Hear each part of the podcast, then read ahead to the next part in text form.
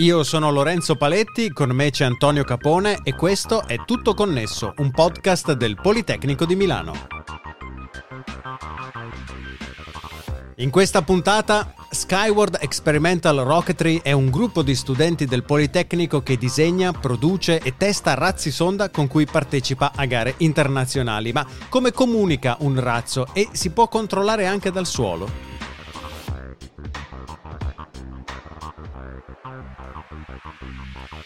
Ne parliamo con due membri di Skyward, Luca Conterio, neo ingegnere informatico. Ciao Luca, grazie per aver accettato il nostro invito. Buonasera, grazie a voi. E Alberto Bortolotti, esperto RF presso Polo Marconi. Ciao Alberto. Ciao a tutti, buonasera. E con me naturalmente c'è Antonio Capone, docente di telecomunicazioni al Politecnico di Milano. Ciao Antonio. Ciao Lorenzo, ciao ragazzi. Luca, Alberto, raccontateci cosa fa Skyward. Allora, Skyward è Experimental Rocketry, che è quello il titolo completo dell'associazione, è un'associazione studentesca del Politecnico di Milano e riunisce circa 150 studenti di diverse facoltà eh, ingegneristiche con l'obiettivo eh, di realizzare e progettare dei razzi sonda sperimentali L'associazione nasce eh, diversi anni fa, eh, nel lontano 2012, abbiamo festeggiato recentemente il decennale e siamo nati per mh, mettere in pratica le conoscenze teoriche acquisite durante i corsi nelle varie facoltà, eh, creando quindi un razzo tutto nostro, eh, dalla parte meccanica strutturale alla parte di propulsione che ovviamente attualmente viene acquistata come motore solido, ma c'è in corso anche un team dedicato per lo sviluppo di un motore ibrido eh, e tutto quello che concerne l'elettronica, il controllo, la trasmissione, il recupero, quindi anche la vela, eccetera, eccetera. E tu dicevi razzi sonda e che cosa significa sonda per... Allora, razzo sonda eh, significa appunto un razzo che è dedicato a scopo sperimentale per raccogliere dati quindi fa l'effetto sonda, sale, raccoglie i dati e in funzione dei dati si possono elaborare modelli sempre più eh, diciamo aderenti a quello che ci si aspetta. Quindi con i modelli matematici poi si possono effettuare un sacco di elaborazioni e eh, si possono ottenere quindi poi modelli sui quali progettare i nuovi razzi o migliorare aerodinamica, controlli, eccetera. E voi che ruoli avete dentro Skyward? Allora, piacere, io sono Luca Conterio, e in Skyward ho ricoperto il ruolo di team leader del gruppo del team di software. Faccio ancora parte del, del dipartimento di software e elettronica, ma diciamo che mi sono un pochino defilato. Perché ti sei laureato, quindi giustamente uno dice prima nelle associazioni studentesche uno dà un contributo e poi lascia ai più giovani. Diciamo che fino all'anno scorso è stato più un contribuire all'associazione e poi studiare. Adesso certo, c'è da, trova- c'è da, trovare lavoro e cominciare a entrare nella vita. Alberto? Ok, invece da, da, parte mia, io sono Alberto Bortolotti, diciamo adesso come appellativo in Skyward sono quello che fa la magia nera, cioè l'RF, tutto quello che concerne la radiofrequenza e come posizionamento nella, nell'associazione sono l'RF Specialist e seguo tutta la parte eh, appunto della del trasmissione del segnale da bordo razzo fino alla ground station.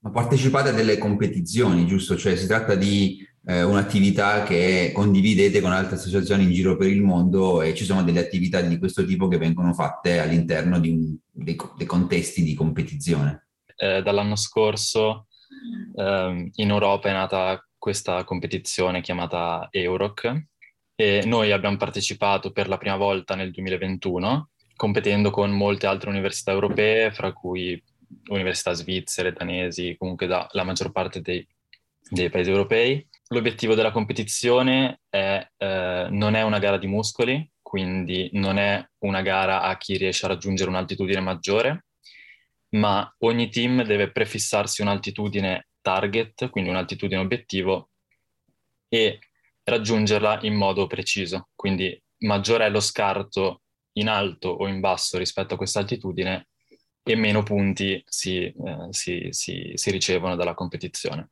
Perché mandare sempre più in alto sarebbe troppo facile o cosa? Diciamo che eh, andare più in alto, avendo a disposizione un budget maggiore, si può costruire un, razzo più grande, quindi con un motore più potente, quindi eh, sì, è più semplice che non raggiungere un punto preciso. Quindi avete costruito più di un razzo, cioè per, per competere anno dopo anno, immagino che ci siano diverse iterazioni.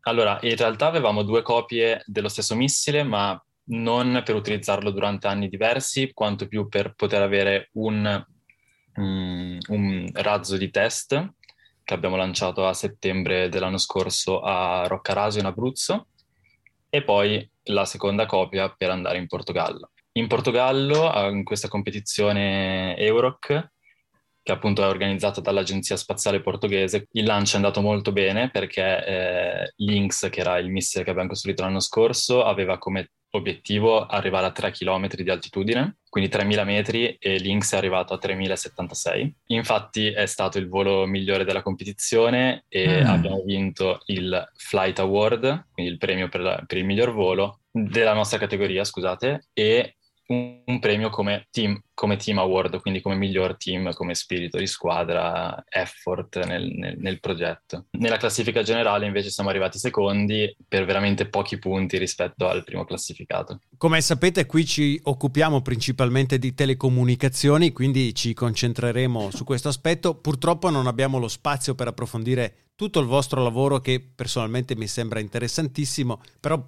possiamo suggerire a chi è interessato di visitare il vostro sito skywarder.eu, skywarder.eu.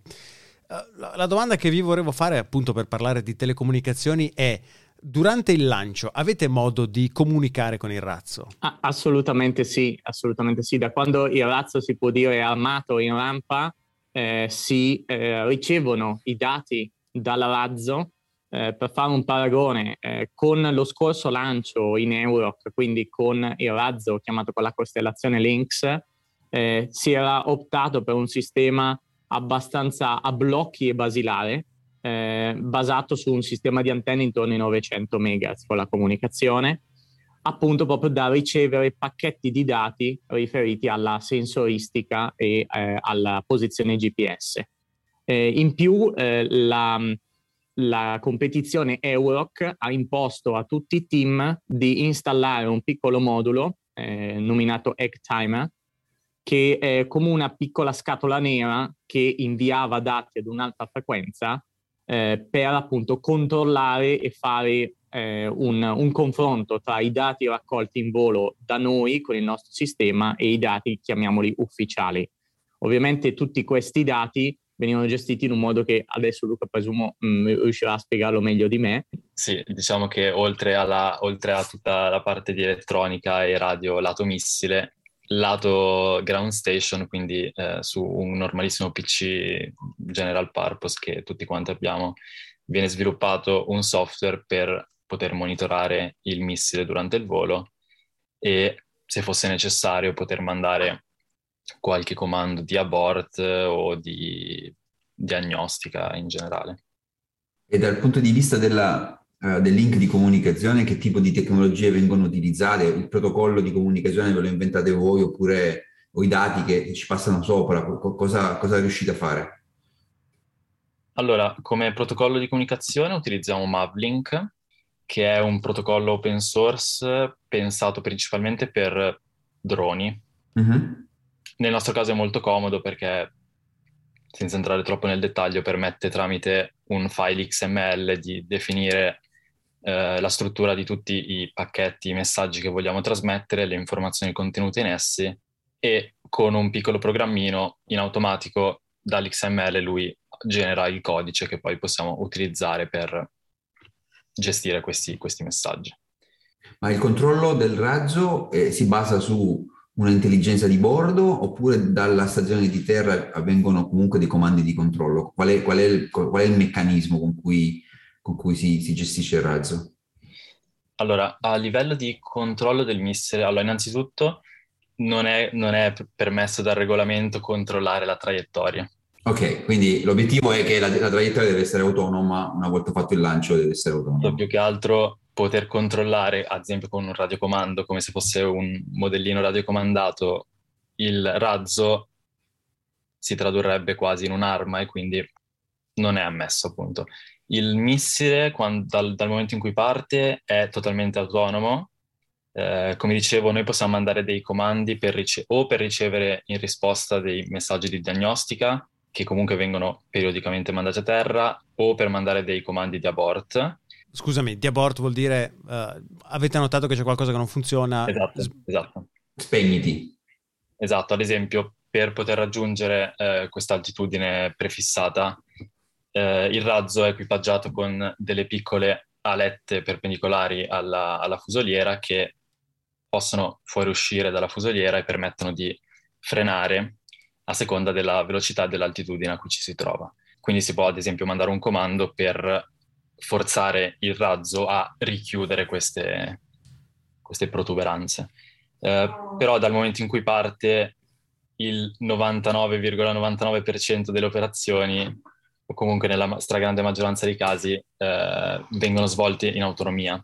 Niente. Anche perché sarebbe comunque molto complicato mh, manualmente poter mandare dei comandi per prendere decisioni, ad esempio su quanto frenare, per dire a occhio sarebbe molto, molto complesso, perché i tempi sono molto brevi, i voli durano molto poco. Sì, sì, cioè è più, è più affidabile un algoritmo già scritto da qualche esatto. parte nel razzo che reagisce in base a quello che i sensori hanno misurato. Esatto, il, tempo, tempo di risposta di un piccolo computer è molte volte superiore rispetto a quello che potremmo avere noi manualmente. Mm.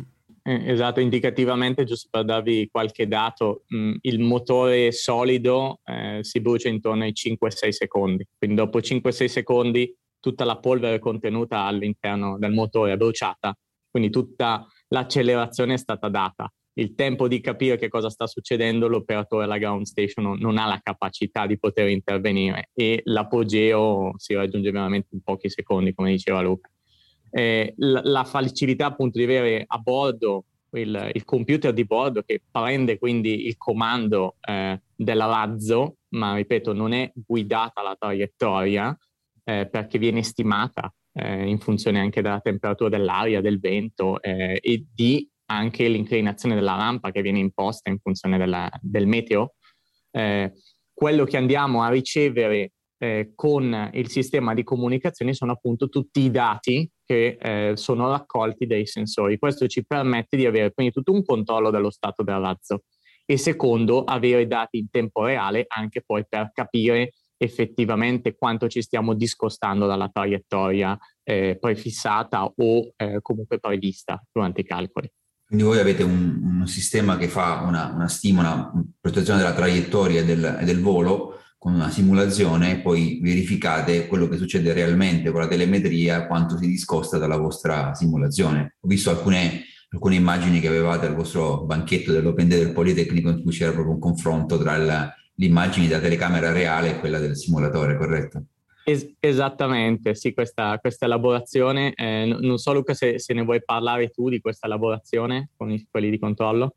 Più che stimare una traiettoria, il, il, il, sistema di controllo di cui i ragazzi di automazione appunto e controllo vanno più fieri si chiama Navigation and Attitude System ed è un meccanismo che permette in ogni istante durante il volo di stimare non solo la traiettoria, sia orizzontale che eh, l'altitudine, ma anche velocità e orientamento del missile nello spazio. Che i ragazzi, dopo, dopo il volo, dopo aver recuperato tutti i dati eh, salvati dal, dal razzo, hanno ricostruito affiancati l'immagine della videocamera di bordo con la ricostruzione, stima, con la ricostruzione e l'orientamento del, del razzo nello spazio rico- proprio stimata dall'algoritmo di bordo.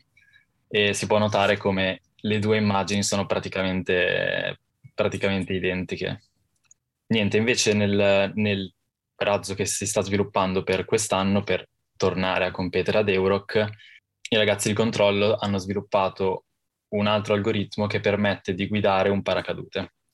Quindi il razzo conterrà, oltre al, al, razzo in sé, anche un payload, quindi un qualcosa, un esperimento che noi vogliamo portare a quei 3000 metri. Questo payload, arrivati a 3000 metri, si sgancia dal corpo del razzo e torna a terra con un paracadute indipendente che sarà guidato eh, tramite dei servomotori per raggiungere una posizione prefissata, quindi proprio delle coordinate GPS prefissate.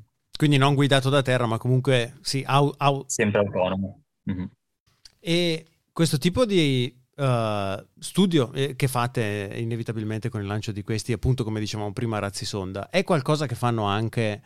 Uh, i, che fanno anche NASA, che fa anche SpaceX, uh, quant- cioè quanto è diverso quello che fate voi da quello che immagino debbono fare anche loro quando stanno progettando un razzo? Potremmo dire che su scale diverse, ma il principio di fondo è lo stesso. Nel senso che appunto, diciamo che per la competizione sì, il razzo deve raggiungere una certa altitudine, però anche questa, competiz- anche questa regola della competizione è basata sul fatto che l'obiettivo sarebbe portare il payload, quindi un qualcosa, una massa, un esperimento in un punto preciso dello spazio. Traslato su scala incred- molto maggiore è quello che SpaceX, ad esempio, fa portando gli astronauti sulla Stazione Spaziale Internazionale. In orbita, forse la, la, l'aspetto diverso forse riguarda proprio la messa in orbita, no? che chiaramente ha una traiettoria, un progetto un pochettino diversa. Quindi va bene, in piccolo però voi fate un po', un po di science, e dal punto di vista science anche, anche al Politecnico, giusto?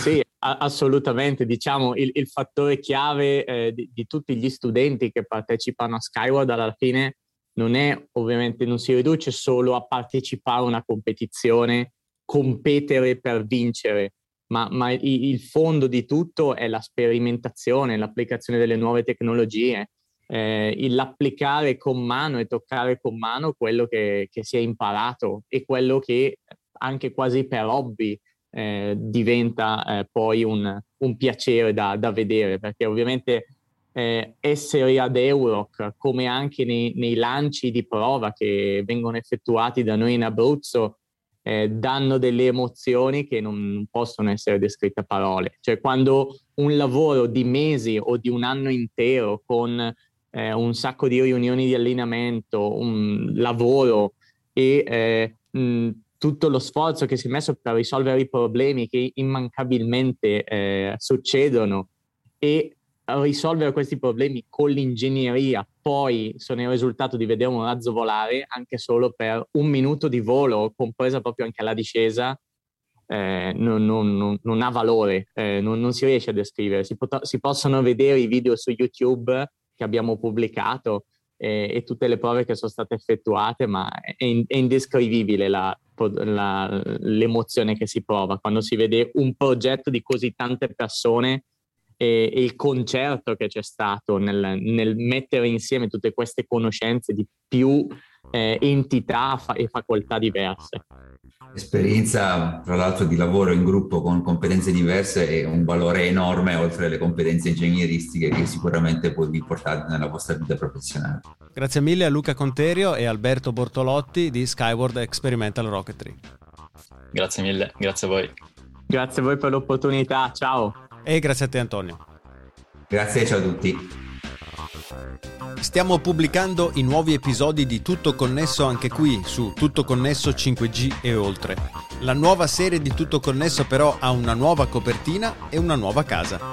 Cerca Tutto Connesso nella tua app di podcast o su tuttoconnesso.it e iscriviti per non perderti nessuna delle prossime puntate.